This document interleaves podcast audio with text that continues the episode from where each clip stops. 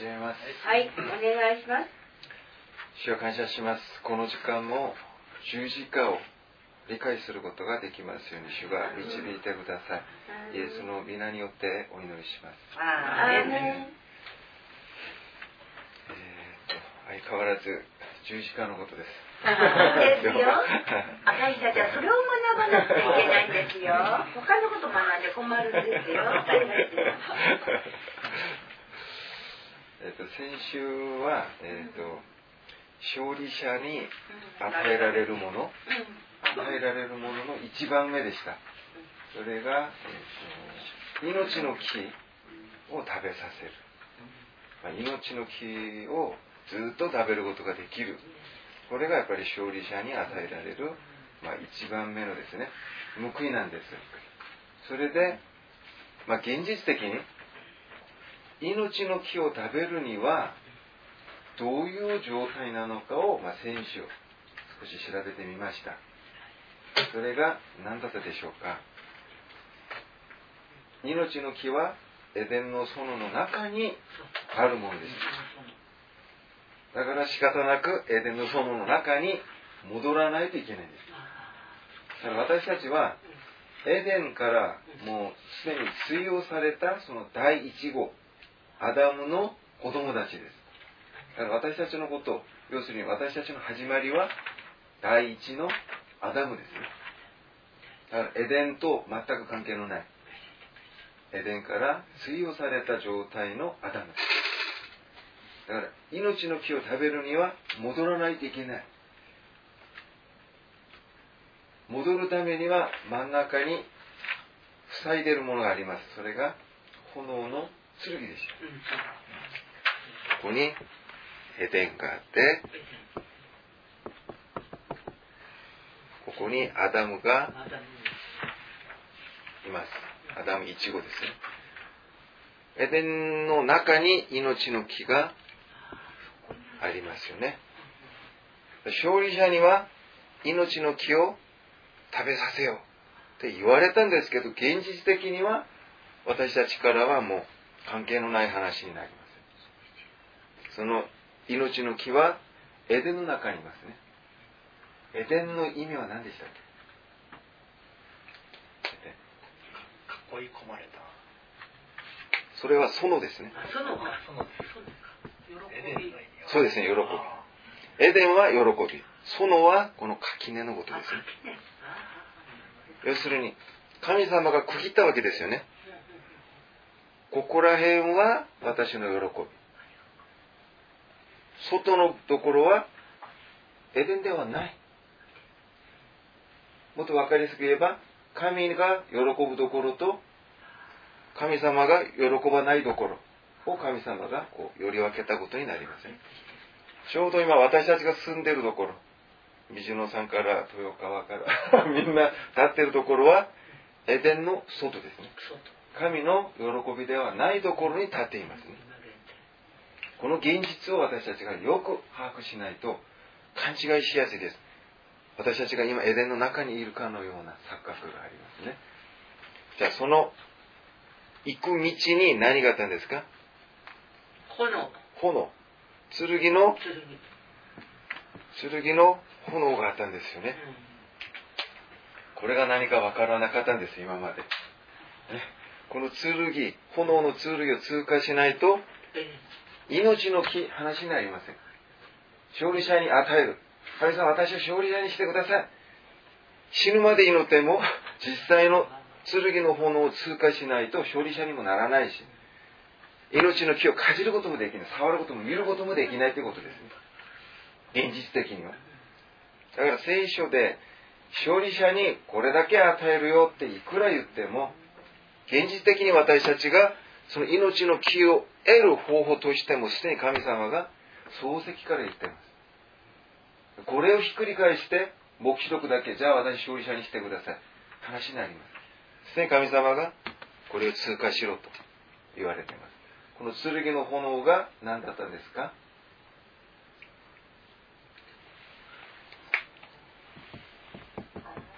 ええ。シャになっちゃった。これは礼拝ですね。礼拝でしたね。じゃあ、炎の剣って何ですか？礼拝です。じゃあ、礼拝は何でしたっけ？イサクが、あ、そうですね。死ぬことですね。神の捧げ物になることです。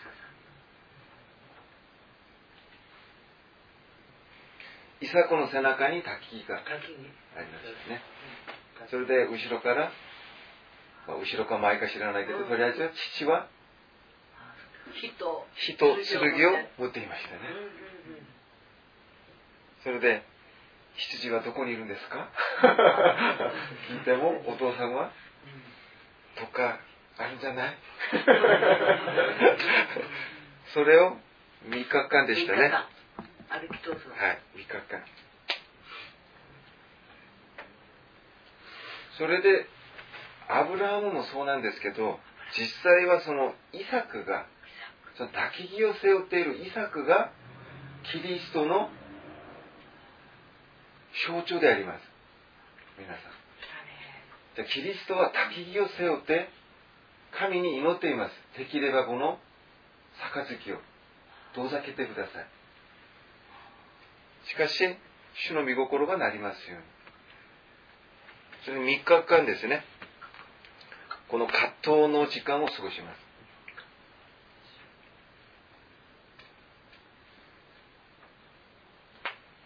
礼拝は今のあの新約時代で、まあ、かっこよく使う言葉ですね。礼拝というのは。これは昔は生贄ですね。生贄。要するに、捧げ物になる。この生贄というのは、燃やされるという意味がありましたね。はい、もし水野さんが神に礼拝するとしたら、神に生贄として捧げられるという意味です。実際に私たちが、えーと、表現すると、火と剣を持って みんな水野さんのところに集まって、なんとかする。要するに。それで、水野さんを完全に煙にすることです。水野さんという形が残ってはいけないんです。それで、旧約ではたまたま、ただ生贄と言わないで、全焼の生贄と表現した。全く、全焼。ね、焼肉の焼きですね。小、小。小。忘れたんですけど、全焼なんですね。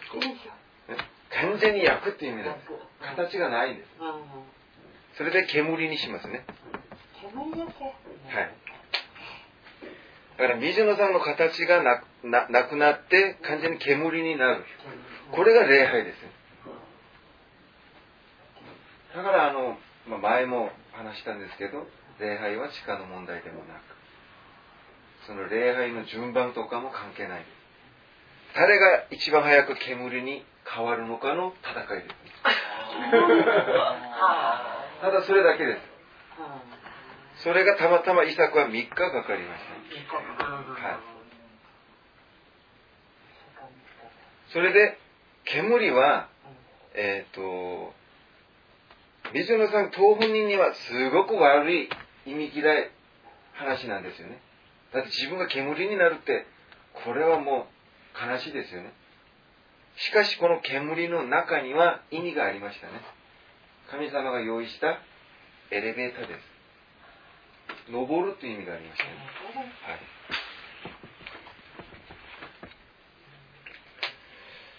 じゃあ地上に住んでいる私たちが唯一天に登れるそのエスカレート、あるいはあのエレベーターがありますね。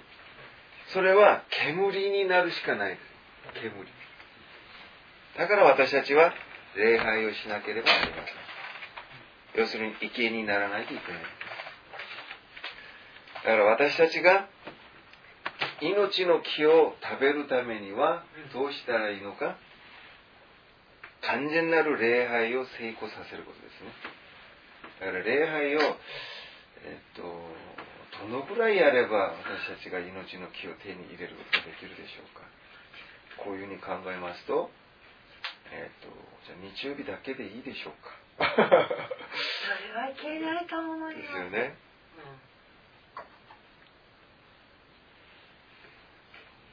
ん、じゃあ聖書では毎日捧げるという表現を使います。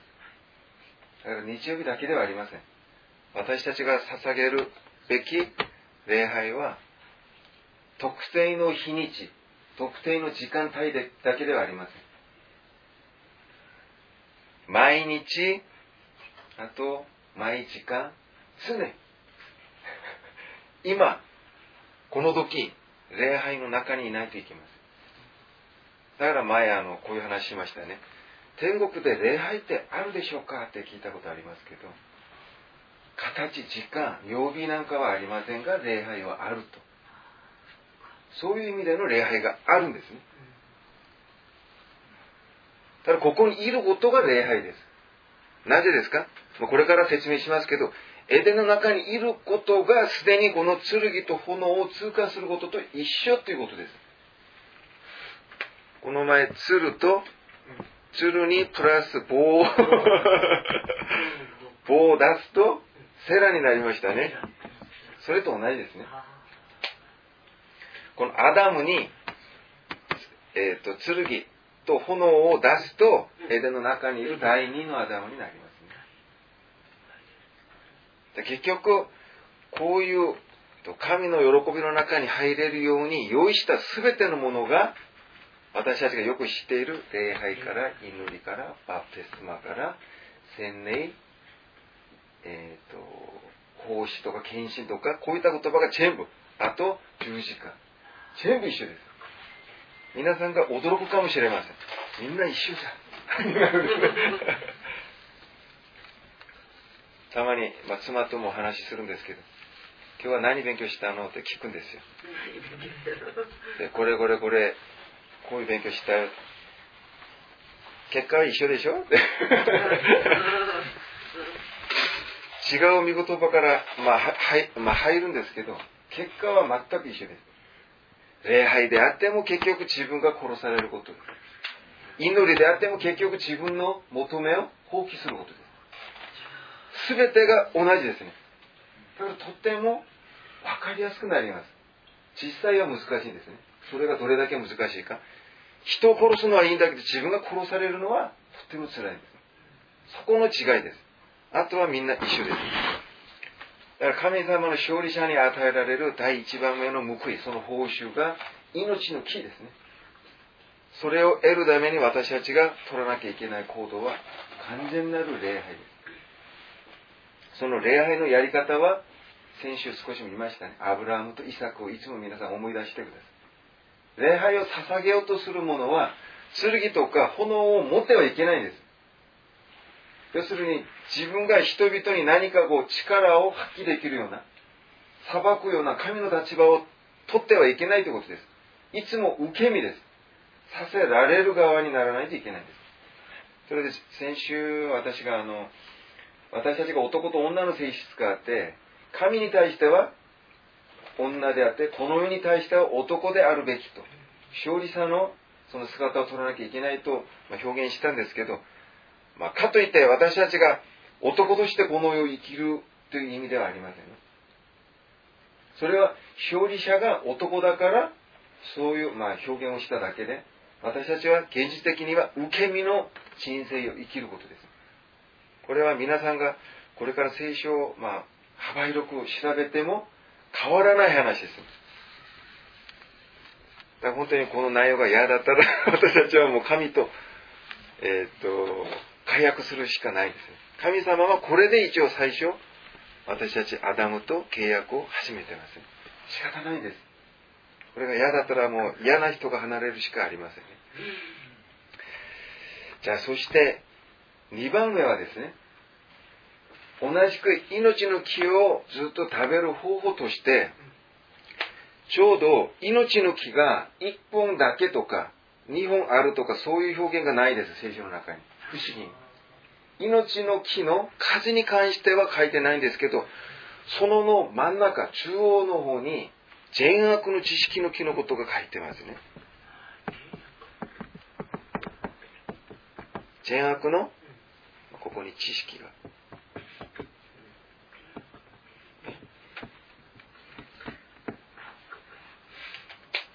善悪の知識の木が真ん中にあるんですね。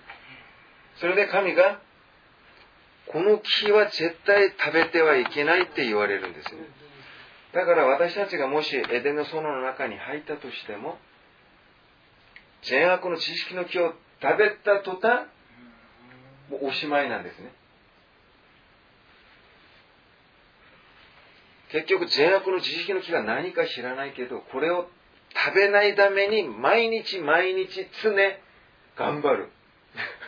食べたい欲との戦いが結局私たちにとっては礼拝です。だから礼拝って何だろう？漠然だったのがもっと具体的になります、ここで。どうして自分を燃やす？どうして自分を煙にしたらいいの？ちょっと遠い話ですね。しかし、ああ、邪悪の知識の木を食べないことが結局、炎の剣を通過するのと一緒であることです。だから邪悪の知識の木を食べないことって何だろう？じゃあこれを食べた後はどうなったんだろうの話ですね。これが分かれば、礼拝ってそんなに難しくありません。自分を燃やすこと、とても簡単かもしれません。内容的に。善悪の知識というのは、えっ、ー、と、まあ、文字通り解釈すると、いいか悪いかに対する、まあ、判断力ですね。知識ですから。だから、えっ、ー、と、まあ、この黒板はいい。この黒板は悪い。こういうことですよね。ある意味で。とても簡単かもしれません。自分の目に見えるものを、ただ、これはいいか悪いかを知る、調べる知識なんですね。しかし私たちはすでにエデンの園にいるため、すでに私たちはこの知識を習得しました。手軽に。生まれつきです、私たちは。だから、善悪の知識の木って何って聞く必要もあります。すでに皆さんがお持ちであります。私たちがもう生まれながら持っている判断力から私たちの目線、すべてを私たちが今持っているんですよ。逆に持ってない場合がどういうことなのかを調べて、それをですね、比べて、あ、そうするとこれをこれから取っていくことですね。これが本当の礼拝です。あと、エデンの園に戻れる方法でもあります。じゃあ、まず、善悪というこの表現はですね、神様だけの権限ですね。神様が人間を作ったんですけど、男を作りました。それで、あ、人が一人でいるのはあんまり良くないという表現を使いましたね。悪いという意味ですね。良くない。やっぱり知識なんですよね。男が一人いるのは良くない。それで、女がいるのがいいなと。こういうふうにですね、一人、一人でいるの、あ、一人一人でいるのはあんまり良くない。しかし、1×1 で一人。ね。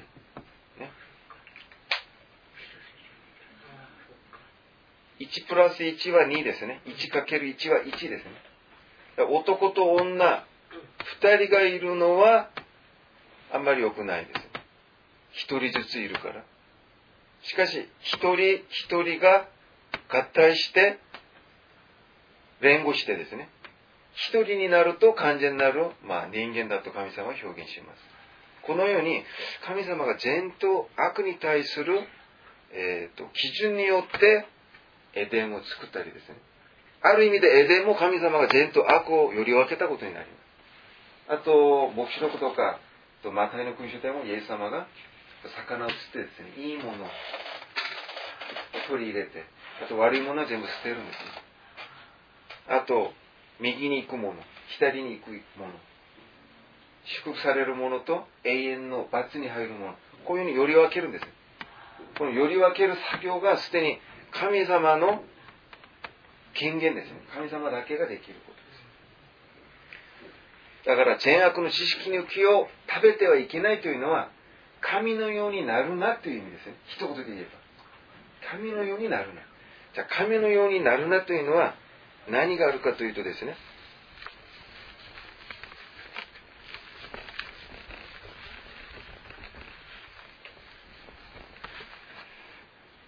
この世にあるもの自分を含めて全てが神によって作られたんですね。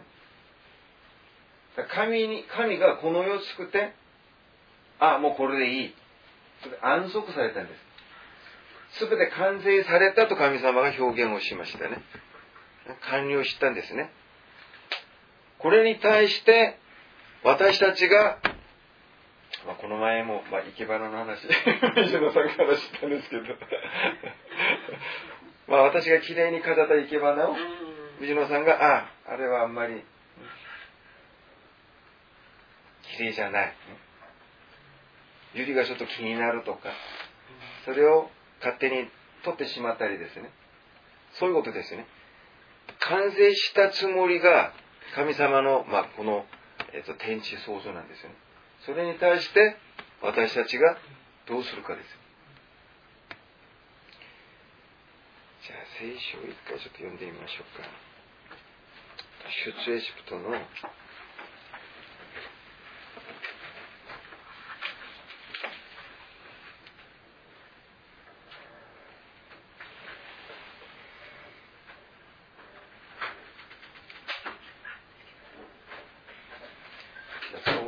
出エジプトの20章の25節。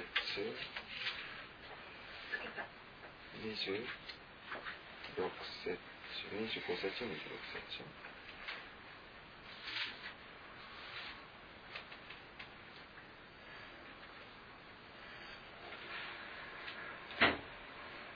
出エジプト出エジプト20章。25節、26節。しかし、もし、私のために石の祭壇を作るなら、切りして築いてはならない。のみを当てるな。石が汚されるからである。あなたは階段を用いて祭壇を登ってはならない。あなたの隠し所があらわにならないためである。これはどういうことでしょうか、ね、皆さん。私たちが石で祭壇を作るときのみを使ってはいけないということですね。こんなに石ころがいますけどちっちゃいのもあれば大きいやつもありますね。こんなでかいやつもありますけどこんな石で祭壇を作るとき、やっぱりデコボコになりますよね。ちゃんとこう立たないし、うん、こんな石で祭壇を作るときの話です。これで、これはちょっとこれより大きいから、このぐらいちょっと切ったり、ちょっと削ったりですね。それで、ちゃんとしたこんな形の祭壇がなるようにですね、こう、作りたいんですよね。どうしてもこうしたがるのが私たちなんですよ。しかし神はのみを使うな。決してもいけないっていう表現ですよ。なぜでしょう？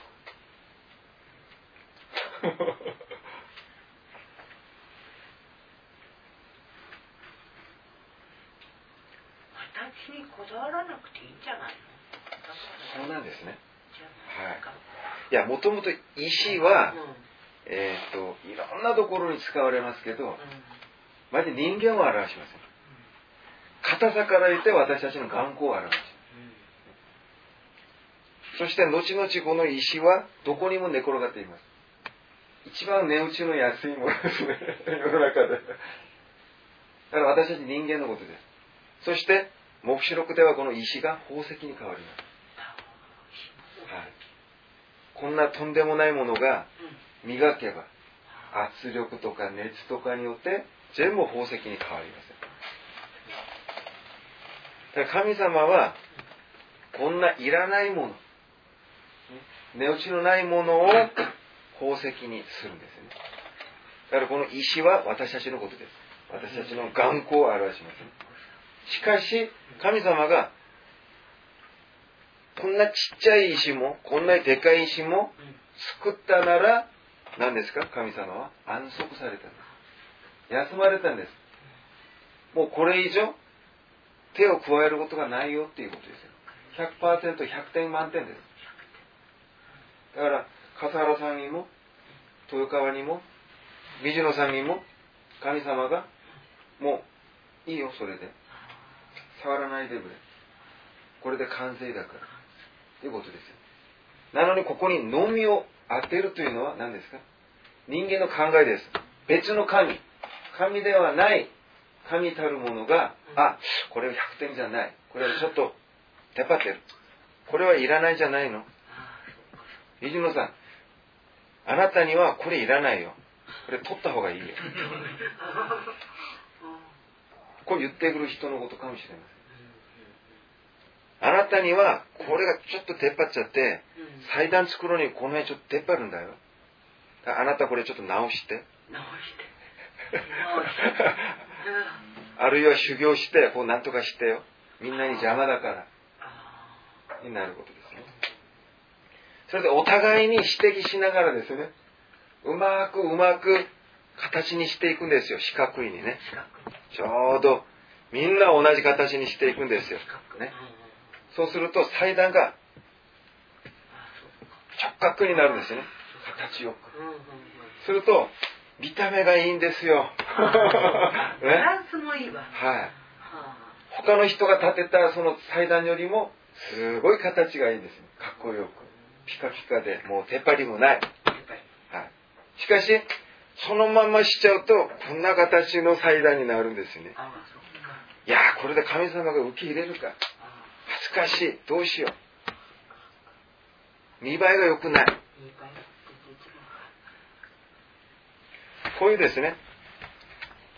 神様は人に対してすでに私が作って安息している。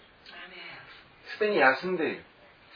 私たち一人一人に対してそれぞれの特徴をそこに埋め込んで作って神様がすでに完了したってそのつもりにいるのに私たちは自らですね働いています。まだ想像は終わっていないと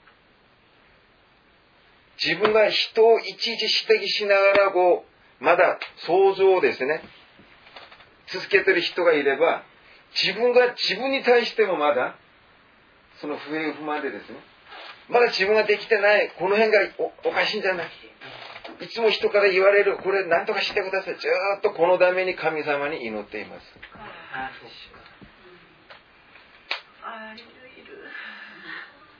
そうしますと神様はしょうがないんですよ。ある人はこの悩みを持ってくる人に神様に祈れば 相談したとします。この人が自分の問題のために祈ります。例えば自分の身体の問題とかですね自分の体型とかあるいは自分の、まあ、性格の問題とか。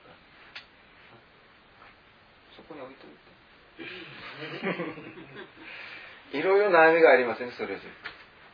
それをある人に相談に行ったらその人がじゃあ神様に祈ってみます全て委ねなさい。そしたら神様が与えてくれるでしょう。聞いてくれるでしょう。神様に祈ります毎日。神様がどう思うでしょう。か私はあなたに対しても 終わったつもりだけどなんですよ。ここに金魚が一匹いますね。ここに？えっ、ー、と何にしましょう？えっ、ー、と金魚とあれと違いますね。ここに、えーと、イカ。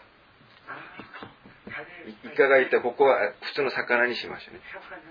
魚とイカ。がいます、イカが見たら魚は綺麗ですね。色鮮やかで、はい、泳いでるし自分はなんか形が変でツルツルで 形があんまり良くないんですね。あと足の真ん中のところに口がついてて、なんかね、あんまり良くないんですよ、自分は。それでこのイカが、私もね、この魚にしてくださいと、祈るのと一緒です。鎌さんにとってみれば。買い。物出たりじゃない。だから、はい、逆に。それで私は、大きな水槽を買ったんですね。水槽の中に魚一匹。あと、イカも1000円も払って買って入れたんですよ。それでこの水槽の中に、ね、こんなに水槽の中に魚とイカが、ね、仲良く。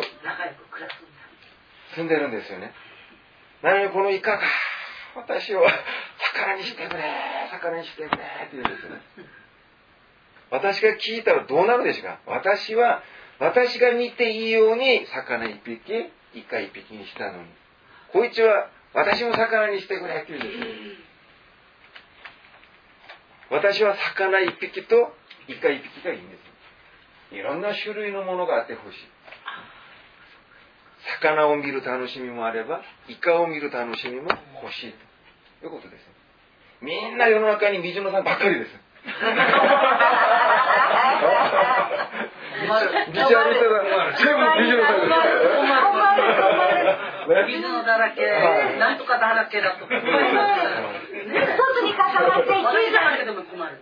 水のだらけでも困る。困る。そう。どっちにしても困る。そう。そう、みんなみんな。50なら50の種類っていうかあった方がね。そう。そうそう。ね。気持ち悪くて気持ち悪いよ、同じのばっかり。あ見に行ってもして、後ろからも同じの服。ああ、やだやだ、恐ろしいよ。はい、はい、笑います。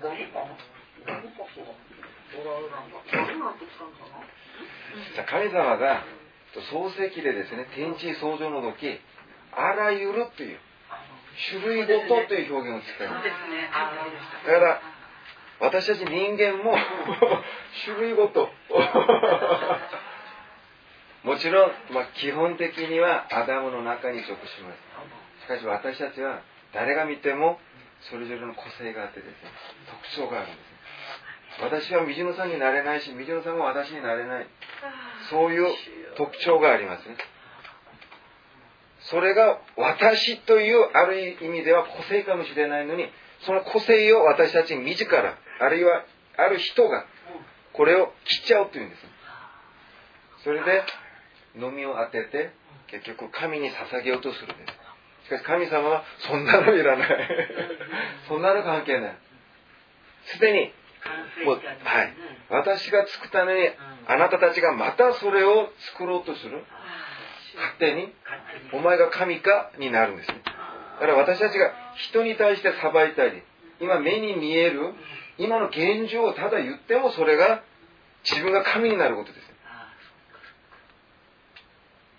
なぜ私がこの話をしたんですか？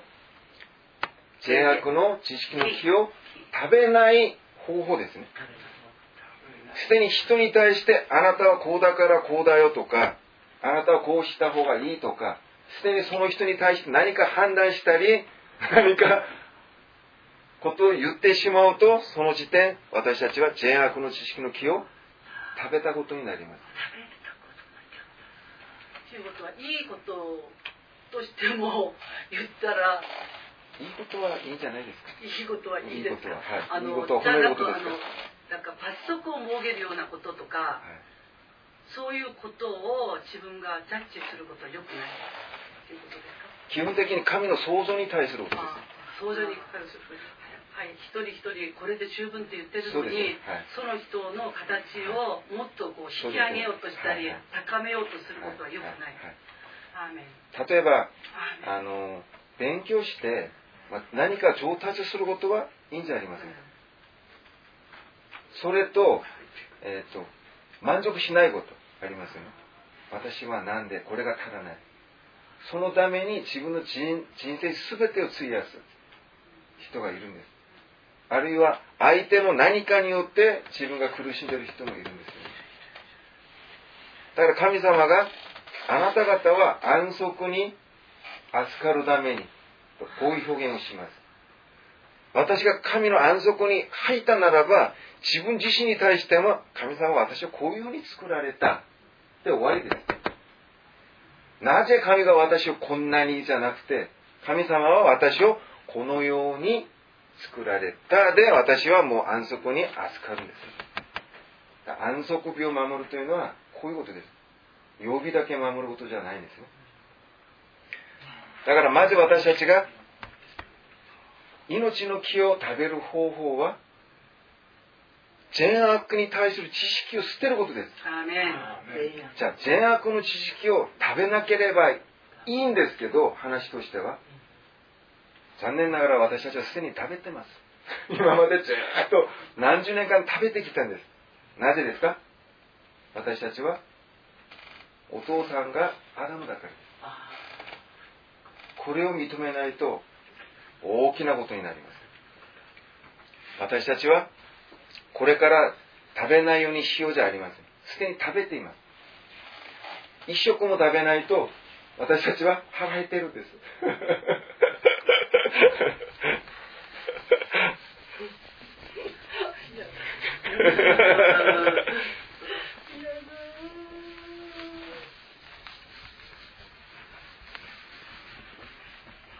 だから40日断食ですね。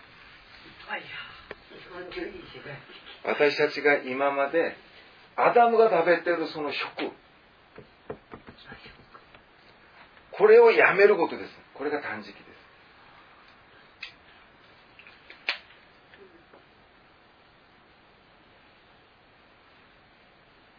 じゃあこうやってまず人に対して私たちが神にならないこと。その人の中に自分自身も含まれますね自分の全ての人生を まず喜ぶことです。満足することです。そして人へのその思いもですね寛大に豊かにああ神様がいろいろ作られたんだね。ああ面白い、ね、笑えるぐらいのですね気持ち。こうやって過ごせる世の中を神様が目指しているんですね。じゃあその次は、えっ、ー、と創世記の13章のところにまた、まあ、面白い箇所が出てきます。じゃあ創世記の13章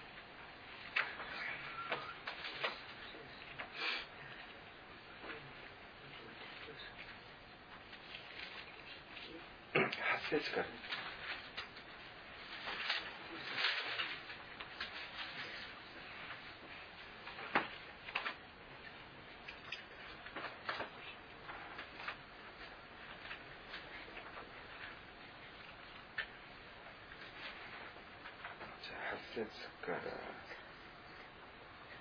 11節までね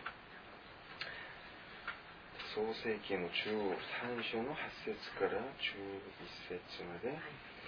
アブラハムはあアブラムはロトに言った。私たちは親類同士だ私とあなたの間ではもちろんお互いの羊飼いの間でも争うのはやめよう。あなたの前にはいくらでも土地があるのだからここで別れようではないか。あなたが左に行くなら私は右へ行こう。あなたが右に行くなら私は左に行こう。ロトが目を上げて、えー、眺めるとヨルダン川流域の低地一帯は主がソドムとゴモラを滅ぼす前であったので、えー、長アルに至るまで主の園のようにエジプトの国のように、え見渡す限りよく潤っていた。ロトはヨルダン川流域の低地一帯を選んで東へ移っていた。こうして、え彼らは左右に分かれた。じゃあ面白いところですよね、まあ、とりあえずアブラム。まだアブラハムになってないんですね。じゃあ、アブラムと、とロト。宝くじじゃないですね。本当に彼は当たったかもしれませんね。そのつもりで、東の方にいたかもしれません。じゃあ、アブラムとロトが親戚ですね。しかし、もう家畜とか、もう財産が大きくなって、結局もう言い争ってるんです。そしてアブラムが、じゃあちょっと別れよう。喧嘩ばかりしちゃダメだろうと。それで、じゃあ、あなたが先に選びなさい。それでロトが見たら、ちょうど東西南北の中でですね、東の方に、東の方がエデンの園のように潤っていますね。エジプトのように、すごい、まあ、見た目でいいところがありました。それでロトは東の方を選んだ後で東に対しても皆さん勉強します。東ってどういうところか。面白いところたくさんあります。とりあえずロトが選んだところが東です、大体東の方聖書調べたらこの地域危ないです ほとんどの人がこの東の方から始まるんですここで何かやろうとする。んですだから私たちは西がいいんですね。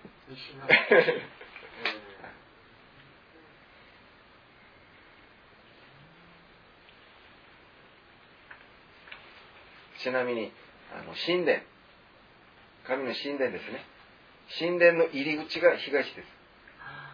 姿勢上は西の方です。一番奥の方。だから私たちの進み方信仰の方向は東から西西にに行くんです。よ後でまたまとめて東の方やります。とりあえずまあロトが選んだのが東ですね。東なのにまあ私たちはその結果が分かります。ロトがどういうまあことに、ね、なったのか。そこがちょうどソドムとゴモラだったんですでその町が完全に崩壊されて、えー、とロトがチョーアルという小さな町に逃げてそこからやっと助かったんです。結果的にはそうなりましたね。じゃあしかしそれに対してじゃあアブラムはどういう選択肢を選んだのかですね。じゃあアブラムはもともと彼の心の中に東でもいいし西でもいいし北でもいいし南でもよかったんですね。ロトはどうだったんですか？東だけです彼の目は東だけが見えてるんです。あいいな。潤っている。エデンのようにエジプトのように豊かに見えるんですただ北見えません。西南も見えます。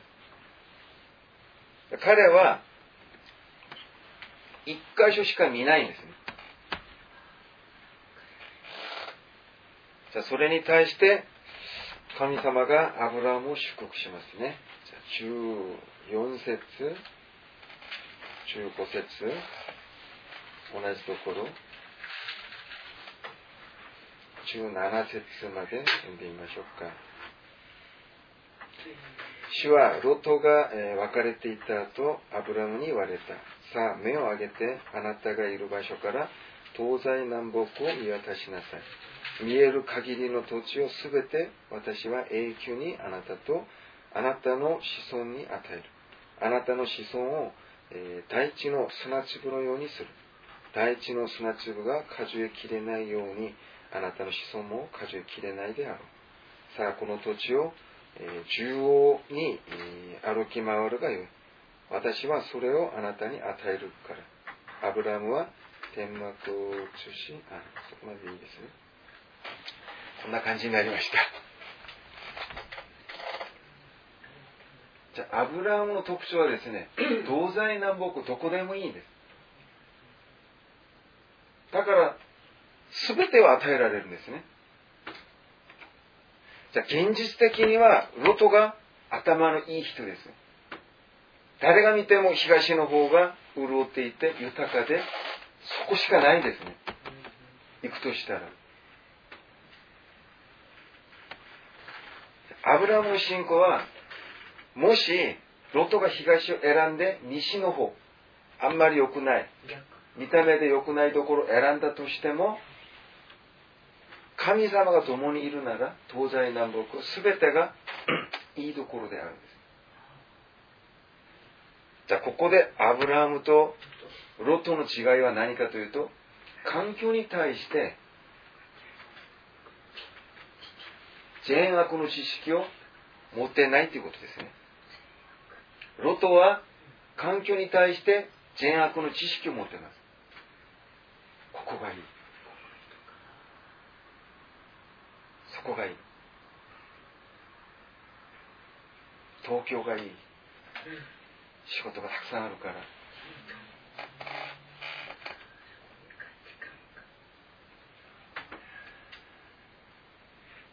あそこに引っ越しした方がいいとか。いろいろ。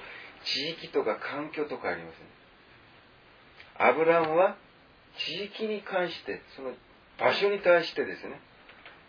知識を持ってないんです。東がいいか西がいいか。分かりません。神を信じる者にとっては神様と共にいるところが何ですか？ベスト。天国ですね。よく私たちが言ってます。いずこでも神と共にいるなら天国だと。よく言いながら現実的には違う。でも東京東がいいよ。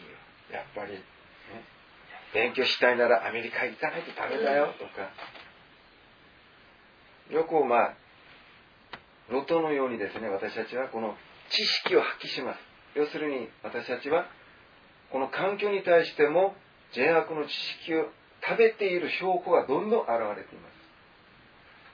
果たして皆さんが断食ができるかですね。これからアダムが食べている。人に対する食。環境に対する食。これを断ち切ることができるかですね。じゃないと命の木を食べることが不可能ですね。じゃあその次はえっ、とうん言葉を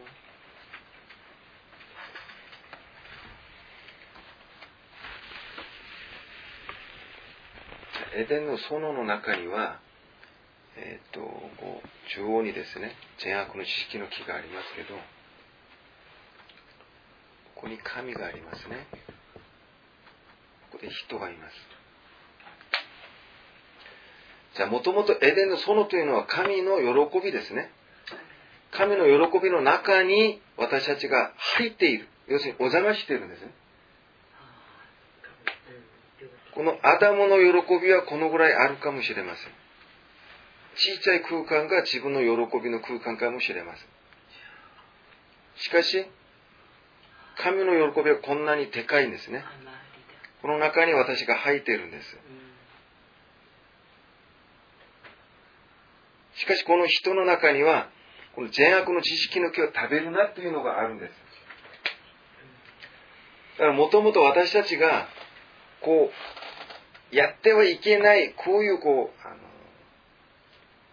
堂々とした契約ではなくて、こう一つ低い段階での契約に結ばれたんですね。神は自分の喜びに対してお前が吐いて済むならやってよ感じですね。私たちはそうするために屈辱的な契約になるんですね。これを受けな受け入れなければならない立場ですね。だからこれは私たちが善悪の知識の木が例えばリンゴのようなあるいはバナナのようなどんな木だろうとかいろいろ研究する人もいるんです。そういうのは全く関係ないです。この木の形とかの問題じゃなくて、一つ、神は人に対して、あれはしちゃダメという命じることができる立場。私たちはそれに対して、それを受け入れなきゃならないような立場。その立場のことです。要するに、神がこの喜びの主人。私はそこに、預かる。はいその中に、そうなんですよ。借りてる。賃貸を借りてる。奴隷ですね。主人と奴隷の関係です。これは。だから内容は大きくないです。たった一つです。このたった一つで何がわかるか、主人が、主人か奴隷かがわかる内容です。語りだめ聞きます。言うことがいつも必要だっていうことですから。主は私に語るから、私はそれを聞いて、それで報酬として、その喜びの中に言い続けることができる。そうですね。はいただ今、今説明したいのは、主がいて私が主ではないということです。どれ要するに、えっ、と、作ったのは神であって私は作られたものだということですね。自分の意思で何もできない。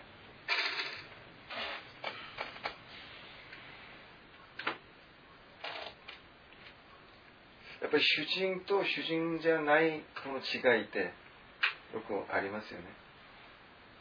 やっぱりこの建物が私たちのものだったら、まあ、少しこう落書きしても 大丈夫ですよね。私が親なら、まあいいや、このぐらいは。みたいなけど、賃貸だったら大変ですね。あと出る時とか、いろいろ言われたり、そういう立場です。その立場が大きく左右しますね。それを神様が決めてるんです。あなたはこの中で寝転がってもいいし、40日間寝てもいいし、じゃああと踊ってもいいし、何してもいいよと。しかし、中央の、そのの中央にあるあの木だけは食べてはいけないっていうのは、この人が寝転がりながら遊びながら、ちらっと見たらいつもその真ん中の方にですね、なんかこの、あ、なんか自分がさせられているような、この上下関係をですね、感じるんですよ。気に触るんですよ、ずっと。なんで？嫌ですね。勝手に遊びながらでも、あの木を見るとた、こう言われたのがこうあるんですよ。耳鳴りになるんです。あれは食べるな、食べるなっていうのが。あれに抵抗できないんですよ。自分の力では。だから、この中に住むというのは、こういう屈辱的なその上下関係を自分が受け入れるしかないんですね。これがこの人にとってはとっても辛いんです。本当に。言いなりにならなきゃいけないです。だから、この全てが与えられた、たった一つだけダメって言われたのに、このアダムの中ではですね、全てがもう許されてないような感じなんですね。全て食べて遊んだり、いただいているものに対しては感謝を知らないんです。しかしこの一つ、なんであればが気になる。しかし神にとっては、これまであげちゃうと、神の喜び対自分の喜びになるんです。すると、主対主になるんです。神対神になる。神と人間、本当は神が人間を作ったからどうしても作ったものと作られたものの違いがあるんですよ。それをど、どこかにはこう記しておきたい。だからあなたは作られたものだよと、被造物だよと。いうことですね。だから善悪の知識の木、果物、どんなもの、味は、じゃないんですね。たった一つです。私は作られたもの。こういう屈辱な、こういう契約を受け入れないといけないようなこの契約条件です。これが、すなわち、善悪の知識の木を食べないこと。要するに一つの、こう、えっ、ー、と、権利、あるいは、えっ、ー、と、権勢、権威、力の下にですね、私たちが直されていることを意味し私たちは自分が主人ではない。じゃあ、見言葉を読んでみましょう。じゃあ、ローマ。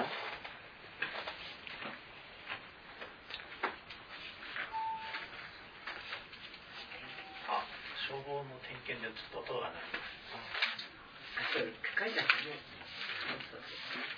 はいはい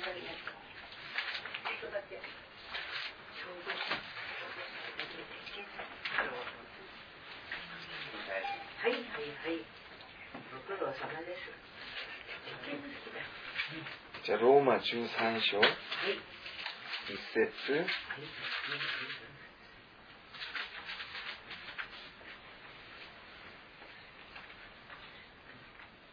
読んでみます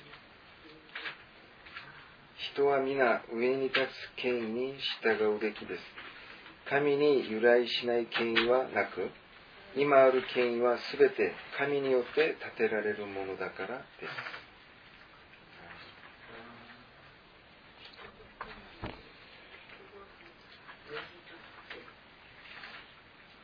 ローマ13章の一節ですね。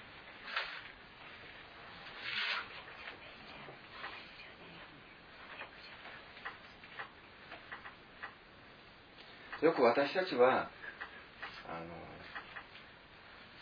今いる環境の中で、結構、こう、逃れようという方向で私たちは生きています。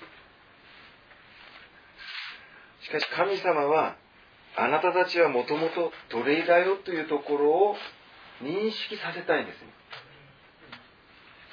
あなたたちは、誰かに従わなきゃいけない、そういう性質、その立場であるということですね。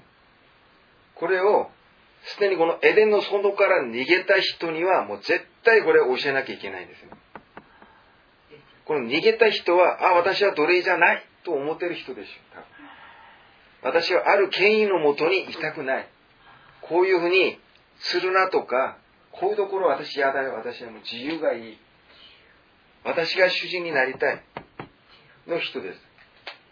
だからこのエデンの園に、園から追い出された人がここに戻るために神様が用意したのが、カナンに導いたり。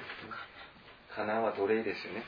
カナンに導いたり。そして、神様がアブラハムと契約を結んだとき、私があなたを祝福する。空の星のように。海、海辺の砂粒のようにするからとか約束してから、400年間奴隷にするから約束します。その条件です。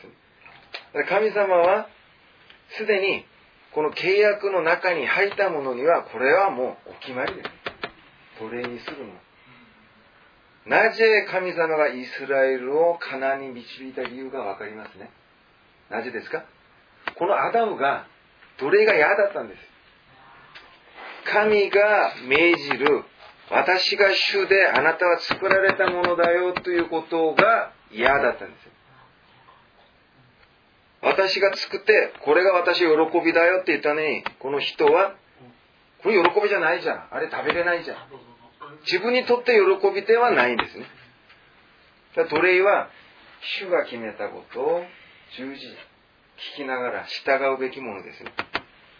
だから作られたもの、非常物のその姿を取り戻すために神様がアブラハム以来、その信仰に入る全ての人にはもう決めたことです。誰もがこの奴隷の道を通過しないといけないです。だから私たちが善悪の知識の木を食べないことは何だろうか。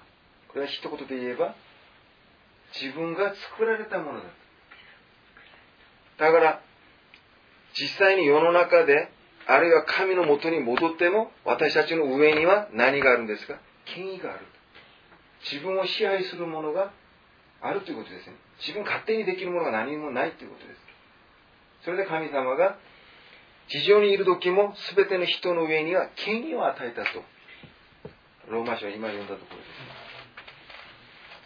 ろです。世の中で一番偉い、まあ、例えば世の中でなくならない権力ってあるでしょうか。ねまあ、日本で総理大臣になっても、4年か5年ぐらいならまた次の選挙とかで変わりますね。韓国でも大統領5年で降りてきたら次は刑務所ですね。そんな感じで。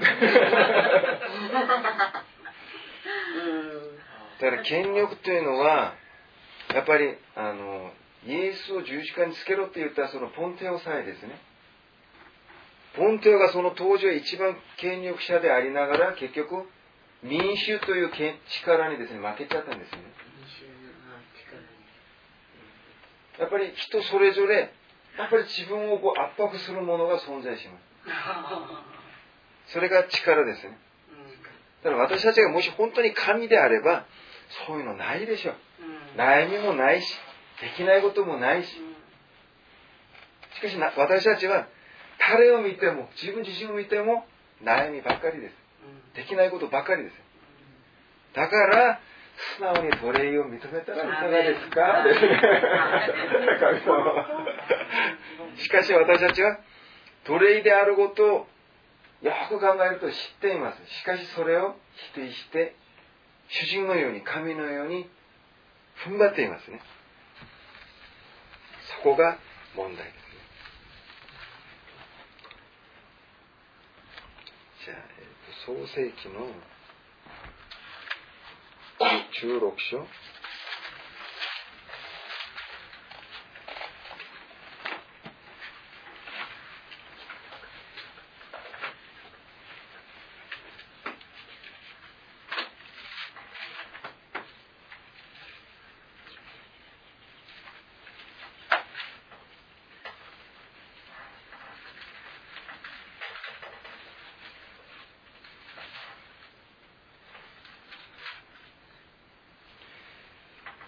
創世記16章の4節から9節まで。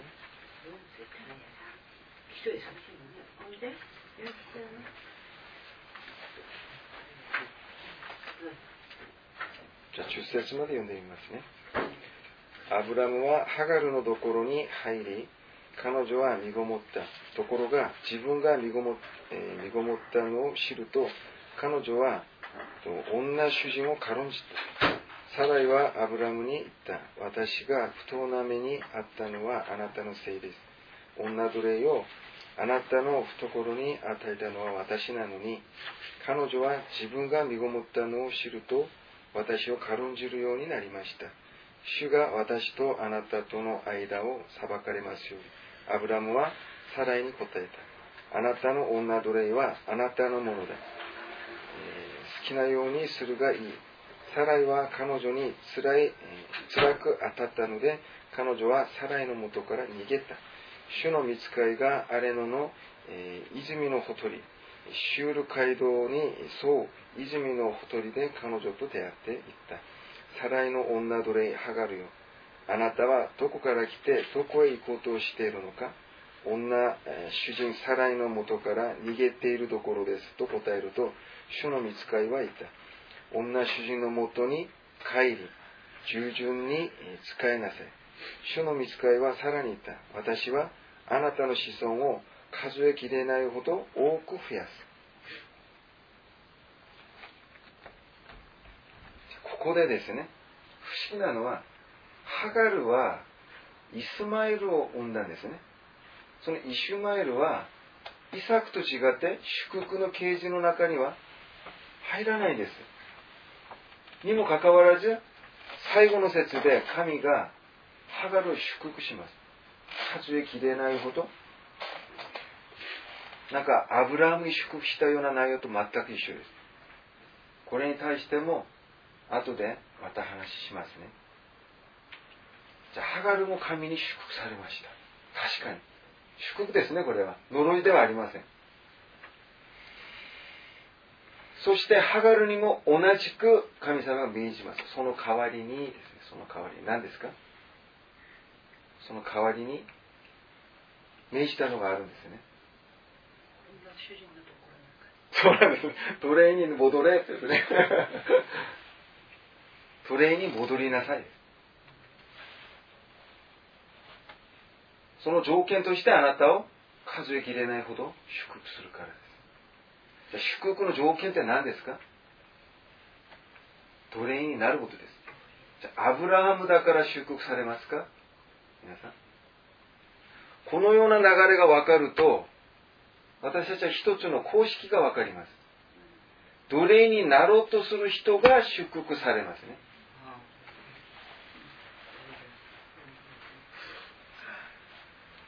アブラハムが奴隷になろうとしたから多分祝福されたんだろうと私たちが考えるぐらいにならないといけないんですね。アブラハムだから祝福ではありません。あ、そうすると、アブラハムからイサクからヤコブみんな奴隷の道を選んだな。くらいに私たちがですね、考えないといけません。じゃあ、ハガルにも、ハガルが完全に奴隷になったかどうかはまだ別の話です。これはあくまでも神の約束です。あなたは、女主人のところに戻りなさい。奴隷として使いなさい。そうすると、数えきれないほどの祝福があるから。こんな祝福はハガルにもアブラハムにも誰にでも言います。アブラハムの子孫でみんなが祝福の中に入ったんですか違います。誰でも奴隷にならないと、奴隷の道を選ばないと、祝福とは全く関係ありません。それはなぜですか？このエデンの園から逃げ出したそのアダムのせいです。そのアダムがどういうアダムだったんですか？奴隷が嫌で、自分が非常口であることを忘れたものです。だからその人には、やっぱり薬を与えるしかない。それが、奴隷の道ですね。私たち待っているのは、奴隷しかありません。善悪の知識の木を食べない方法は自分が奴隷であること。作られたものであることを私たちが認識することですね。そして、最後にですね、善悪の知識の木を食べない方法というのは、今、このエデンの園の中にいるそのアダムの立場というのは、このエデンの中にあるすべてのものを食べることができますね。よく食べるというのは私たちの満足につながります。それで神様が、イエスがよく言われますね。あなた方は、楽園で、あるいはかの日私と共に食事する。私の食卓に一緒につく。よく食べる表現を使うんですよ。これは私たちが食べると満足するからですね。じゃあ、ここにいるエデンの園から出てしまったこうアダムは何を食べるかというと善悪の知識の木を食べるんですよ。これを食べると自分は満足するんです。ここにいる人は善悪の知識の木ではなくて命の木を食べて満足するんです。ここから出ようとしたこのアダムはすでに食べ物がないんです、自分の中に。命の木、これは自分にとっては満足ではない。だからこのエデンの園から出ようとしたこのアダムの状態はですね、99%しか満足してない。とりあえず、この1%が足らないです。皆さんの家に何か、えーと、足らないとどうしますか？お米がなくなってる。足らない。どうしますか？お米がなくなってる。お米が足らない。どうします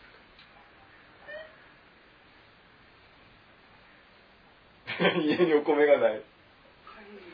そうなんですよね。買いに行くんですね。買うんですよね。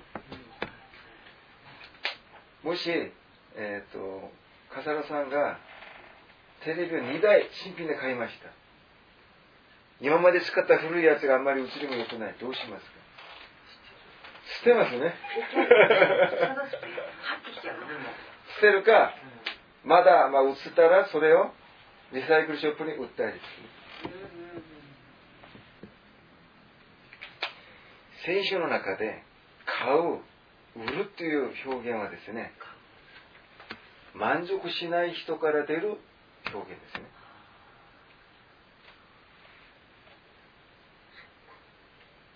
自分がなんか物足らない。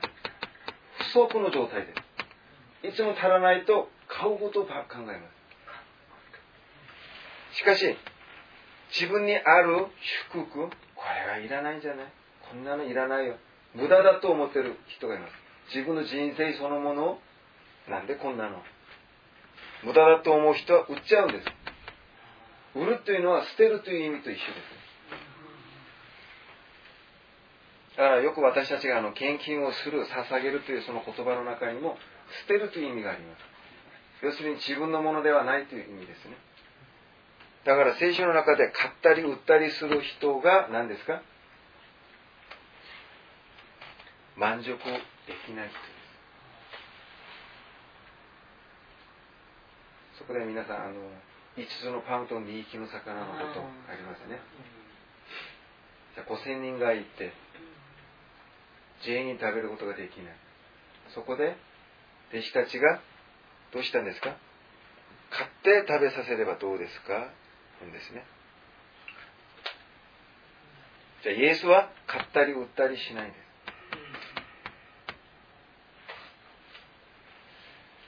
じゃあ皆さん、やっぱり話は一緒ですね。自分の人生について、人の人生について、あその人にもっと買ってあげたいこと が見えたら皆さんはすでに善悪の知識の木を食べている証拠ですよ。ある意味で。あと自分の人生になんかこれがいるんじゃない？私はこれがないよ。こういうのが欲しい。あの人のようになりたい。なんで私はあの人のようなものがないの？買う、買うところを探します。それで十人娘のことがありますよね。花婿が来る。油を用意してる。ないものが慌てます。どうしようどうしよう。花婿が来るんだって。じゃあないものは買ってこい。持ってる人にやってもらわない。はいそういうところも調べれば楽しいです。買うことがどういうことなのか。買って解決できるようなものではありません。神のものでは。ある意味では、対価を払ってそれを自分のものにするという意味もあります。単語を調べればですね、そその時のあの使う場面があります。だから買ってでも、例えば自分のものを売って、その代わりに。だからあの畑で真珠を見つけたら自分の全財産を売って買う。要するに自分の全財産というのを売ってでもそれを買うべきの大事なもの。そういう時と違ってですね、自分がすでに神に与えられたもの、大事なもの、自分の人生、自分の家族、自分の子供、自分の今の環境、それが嫌だったら売っちゃう人がいます。逃げる人がいます。子供を捨てる人がいます。妻を捨てる人がいます。今の自分の大事なものを放棄する人がいます。自分自身を含めて。しかし今の自分の環境はあまりにも辛い。だから何か買うところを探します。神はすでに全ての環境を権威として私たちに与えています。それは私たちが奴隷になるために用意したものです。神様がせっかく用意したものなのに私たちがそれを買ったり売ったりしながら自分に都合よく作ろうとするんです。だからそれは善悪の知識の木を食べてる人の話です。じゃあ、黙示録。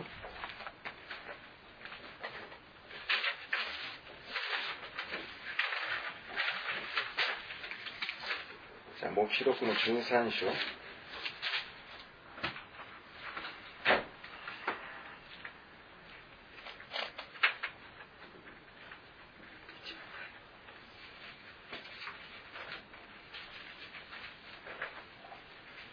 黙示録13章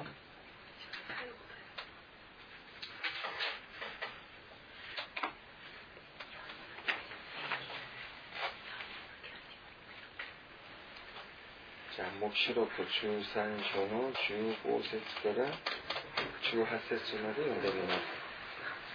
第二の獣は獣の城に息を吹き込むことを許されて、獣の城が物を言うことさえできるように、獣の情を拝もうとしないものがあれば、皆殺しにさせた。また、小さなものにも大きなものにも、止めるものにも、貧しいものにも、自由な身分のものにも、奴隷にも、すべてのものにその右手か額に刻印を押させた。そこで、この刻印のあるものでなければ、物を買うことも売ることもできないようになった。この刻印とは、あの獣の名、あるいはその名の数字である。ここに知恵が必要である。賢い人は獣の数字にどのような意味があるかを考えるがよい。数字は人間を指している。そして数字は666である。じゃあ答えが全部出ましたね。じゃあ666よく私たちがバーコードとかなんかパイオチップとかどの後のよく私たちが、まあ、言ってるんですね。これ額か右手に刻印したものは、まあ、売買ができない。って言ってるんですけど私たちが今まで習った観点から見ると買うこと売ることは何ですか？自分に不満がある人がやる。そうですね、はい、満足しない人の行いですだからいつの時代、これ、この刻印の時代が来るかもしれません。私が生きているうち、現れるかどうか、それは関係ありません。私たちにとっては。とりあえず私たちが、この刻印の時代が来たとしても、受けた人と受けてない人がよくわかります。まあ、健常に満足して、あまって、買いにも行かない、上にも行かない。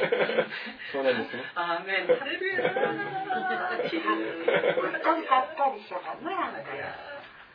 だからスーパー行ってお米買うことではないですね。そのままの水の感じで私でいいんだ、みんなで。売り買いしない。じゃあそうしますと、イエス・キリストは666を受けたでしょうか？受けてないですね。なぜですか ?5000 人がいても、あの人たちが死ぬのは本当に辛いかもしれません。しかし、自分の責任ではないです。なぜですか？神がいるからです。神がいるからです。神がいなかったら自分が主人だから何かしなきゃいけないんです。そこですね。なぜ私たちが買わなくていいんですか？神がいるからです。なぜ私たちが売らなくていいんですか？神様が必要だからくれたからですね。いらないものをくれませんでしたね。だから私たちが666を受けてるかどうか、弟子たちはあの頃受けてます。今まで私たちも見えないんですけど、666が、その刻印があったんです。ねこれから皆さんが決めない限り、これは消えません。だから買うこと、売ること。満足しない人は続けて666をですね、使ってるんです。買ったり売ったり。この中にはですね、飛んでる人も貧しい人も偉い人も全てが入ります。貧しいからいつも買わなきゃいけないとか、飛んでるから売ってもいいとかそういう話ではあります。世の中の全ての人がアダムの中に入っています。だからアダムは何ですか？続けて続けて売ったり買ったりする人です。ダイエットしても1キロ減っても満足しない。痩せたい人はもうずーっと痩せなきゃいけないし。これすごい最最悪なものを感じますね。自分にとっていらないものは売りたい。自分にとって必要なものは買いたい。それでいろんなこう手段を使うんですよね。お金ある人はお金でそれを買おうとするし、知恵ある者はその知恵を使って得ようとするし、その中にはやっぱり買ったり売るために出てくる犯罪が要するに泥棒とかですね、詐欺師とかですね、いろんなやっちゃいけない意味嫌うことをやるんですよね。だから人はどうでもいい。自分は買って満足した。これがアダムの、エデンの園の中にいるアダムではなくて、そこから逃げ出したアダムの属性です。ここまでです、皆さん。命の木を食べるのは何ですか？まずエデンの園に行かないといけない。行くためには完全に自分が煙になることですね。炎の剣を通過することでした。じゃあそこに行ったら何をしますか？善悪の知識の木を絶対食べてはいけないことです。食べないためにはどうすればいいんですか？善悪の知識を持たないことです。人に対して、自分に対して、この環境に対して、いい悪い、その基準を持たないことですね。なぜですか？自分が作ってないからです。神が作って満足してるのに、勝手に私たちが神のように自分の満足をそこで言ってることになりますから。私たちの上には権威があります。神がいます。その神がいなかったら別です。神がいるとしたら私たちは奴隷です。奴隷。自分はこれから作られてさせられて生かされる存在だと。私たちは生きるものではありません私たちは生かされるもの。私たちは殺されるものです。いつも受け身ですね。そして最後には、今の環境で満足することですたったこれだけです今、えーと、毎日その時その時満足することが結局この炎の剣を通過することと同じであることを皆さん気づいてほしいですそうしますと今日満足するために私たちは本当に剣の中を通過するような神の神に対しては煙になるような行いになるんです。だからすでにアブラハムが3日間自分の子供を連れて行っているところがすでに礼拝です、礼拝そこで、剣を持ってこう誘っとするところであります。すでにアブラハムは言われてからも礼拝が始まってるんです。だから私たちの礼拝は途切れてはいけません。ずっとですただたまたま都合よくこの時間帯集まりやすいからこの時間集まって私たちが賛美もしたり祈りもしたり見言葉を聞いたりするだけですね。これは礼拝の一直線の中のただの一点に過ぎませんね。私たちはすでに神の中に入って礼拝の戦場にいます。そういう考えで礼拝に挑む挑んでほしいですそうすると私たちはもう死ぬまで命の木を食べることができます。命の木を食べる方法でした。今までここまで質問ありますか？でも聞いてみたら結局同じ話です。結局十字架ですね。来週の話も結局同じ話です。皆さんもう結果は分かって今聞いてるんですあこの御言葉からはやっぱりこの話か。ただ確認するだけです。後になるともう聞く必要もない。後でそれぞれ自分の環境に戻って戦うしかないです。礼拝を。今まで私たち一番あの信仰生活をしてて自分たちが一番知らなければならないことを知らずに通ってきたっていう感じですね。だから私たちの幸いというのはあの十字架であって十字架は死ぬことであってどういうふうに死ねばねよりよく生けるようになるかっていうことの連続なんだけど十字架だけだから木だけですよ、木だけ教えられてそうなんですよね。その木以外は教えられていない、学んでいないっていうのがねすっごいこれ持ってるんですね。だから今私たちがここで学んでいることこれは今までは形だけのこう木の十字架だけだったんだけどその木の十字架によって死ぬことがどれだけの幸いかなんで死ななければならないのかっていうその原点が分かってそれで死ぬことによって得るものが分かってっていうことだとちょっと前が見えるからちょっとちょっと少しはニッコニコしながら死ねる時がちょっとは出てくるかもしれない。だから人によっては十字架を大事にしますよね。だから教会を建てると必ず十字架はどこかにつけるのがあるんですよね。でも十字架の本当に意味が分かると別に形の十字架なんかは、まあ、あってもいいしなくてもそんなに支障はないことが分かります。本当の十字架の意味はこう飾るようなネックレスするようなそういう十字架ではないですから。それは誰でも分かってますよ、ね、あと形もこんな十字架ではなくて、えーと、聖書では木って使ってるんです。よだから善悪の知識の木。命の木。この木が本当は十字架のことですよね。だから昔は木にこう釣りあの釣り上げてここでもそのまま殺したりします。そういう形式があります木に木に釣り上げるというのがもうすでに十字架にかけるという意味です刑罰の、まあ、表現ですね。その時もあの単純に使います。木。だから十字架の形よりも何が一体イエスの十字架を背負うことなのかの本当の意味。それを、まあ、聖書の中でこういうふうに調べて自分で確認すればただ、まあ、漠然ではないと思います。皆さんが多分家に戻ってもこの内容がこの聖書のこう、えーと、本文の見言葉が多分こう生きてくると思います。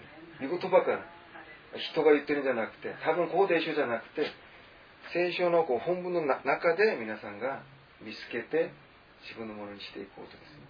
今あの結構あのいろんな人がその時代時代によって666ってすごく騒いでるじゃないですか。でも実はこの666っていうのは私たち知識の中に自分が持っている理解するこのね善悪のしるみによってあの生き続けていること。それなのにいつもこの666っていうのを人に当ててあの人は666から出されてるかもしれないとか666がはびっこってるとか言っているんだけど人の666をよく考えたらどんなにはびっこっても私とは関係ないんですよ。私が命生きてれば人の666に影響されること何もない。だから自分の中にあるこの666これを私たちはどう始末していくかっていうことなんだけど始末するためには自分で方法を作らない。奴隷ね奴隷になって主人がこれはねこうだよって言ってることをそのまんま受け入れてその掟の中でのびのびとして喜んでること。それだけっていうことなんですよ。どんどん楽になりたい。それがどんどん楽になりたい、うん、だからいいんだ。もう人の666は、うん、まあまあいいや。確かにあの666っていろんな人が、まあ、いろんな説で言ってるんですけど確かにこのと福音を受けた人の特徴が出てきます。買ったり売ったり。重点があります、ね、聖書全体的に買う人売る人が分かればそれ問題ではありません買う人売る人。あとえっ、ー、とこうエデンの園からもすでに実験が出てるんです。じゃあ聖書を全体的に見る目がないといけないんですある部分だけで666が何なのかローマの王の何代目の何がになると難しくなります。この犯罪のこの始まりアダムのところからですねすでにアダムが666を受けたでしょうか受けてないでしょうか私たちは分かります。受けてます。イエス・キリストは受けたでしょうか受けてないでしょうかアブラハムは？そういうことです。みんな知ってますね。だから666がどの時代に来るかではないです。すでにどの時代に当てはめても私たちは分かります。そういうことです。じゃああのモーセのこう航海海が分かりましたね。あれはいつの時代ですか？歴史的には確かに何千年前のあの時代ですしかし私たちにも海が待っています。東海が待っています。そういうふうに皆さんが理解しないとその海は何ですか？聖書では。バプテスマのことです。そういうふうに皆さんが全体的に見ないとある限られた場所あの時代だけああの海がどこだろうそこ調べに行ったりする人がいます。無駄です。バプテスマを説明したいんです神様じゃあバプテスマは何ですか結局？十字架なんです。十字架をなぜ用意したのか？ちょっと満足してじっといなさいなんですね神様が。え？今あの豊川先生の今言葉で今ふっと私思い出したことがあって後悔の中でえっと死ぬかもしれないんだけどそこ入った人たち、死にますって言った人たち、ついていた人たちは、えっと、後から、あの助かったじゃないですか、イサクと同じように、だけど後からそのバプテスマの意味を知らずしてこの売り買いのその根本に立っているその兵士たちっていうのをみんな殺されましたよね。そうですね、はい。ということはこのバプテスマのこの 海というのはあの死のうと思って入って奴隷になった人は生きて、殺そうと思って入る人は死ぬんだ、そうですね、それもあるんですけどその海を渡った人の中でも結局カナンに入った人は2人だけ。ですだからバプテスマを受けても何ですか？要するに礼拝が途切れるといけないということです。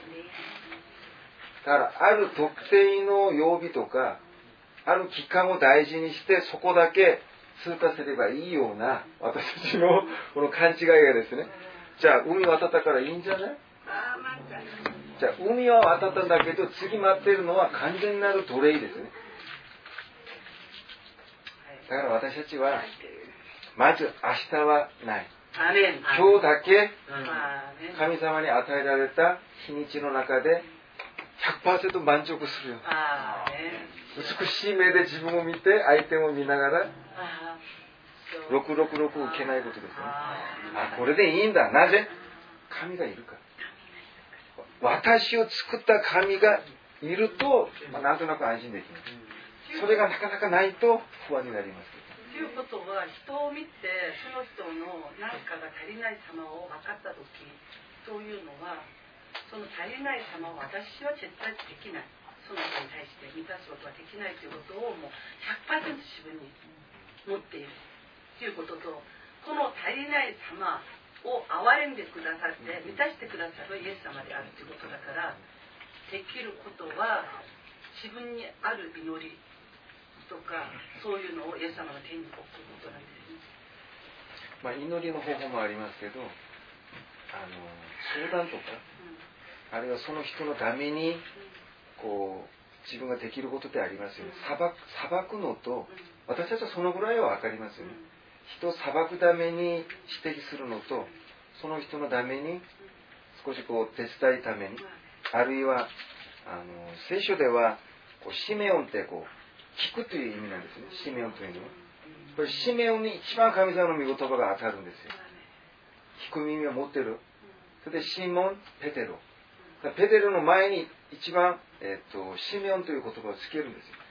だから相手が聞く耳を持ってる時はそれ言ってもいいでしょう。でもシメオンになってない時言うと岩に卵投げると一緒でしょだからいくらいい御言葉であっても皆さんが例えば受ける耳シメオンになってない状態では何にもなりません。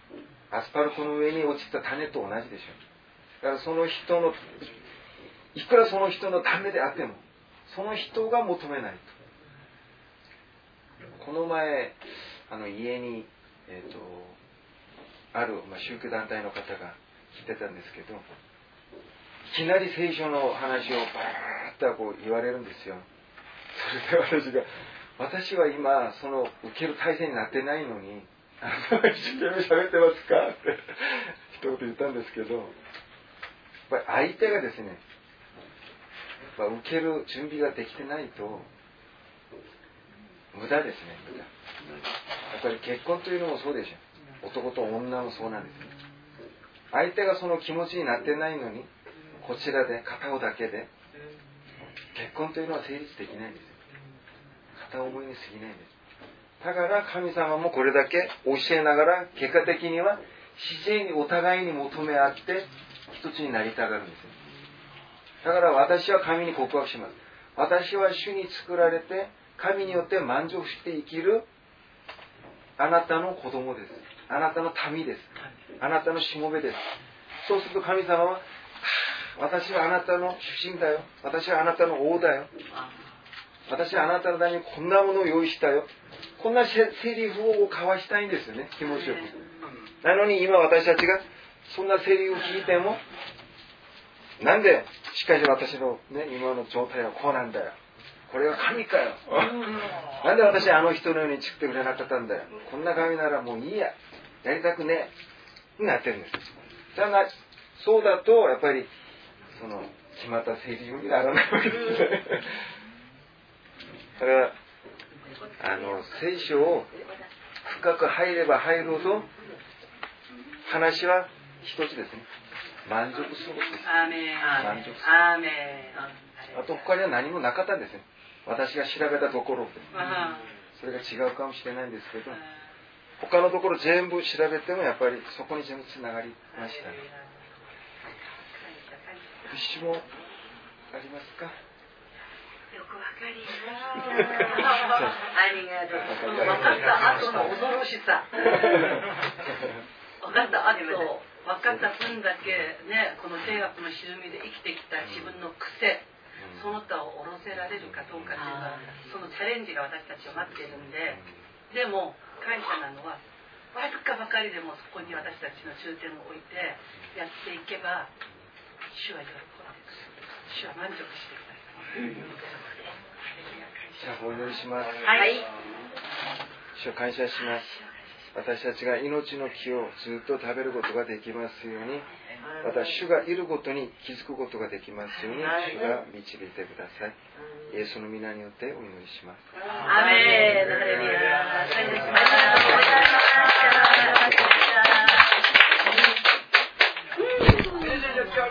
いますいや、いろいろ開けましたね。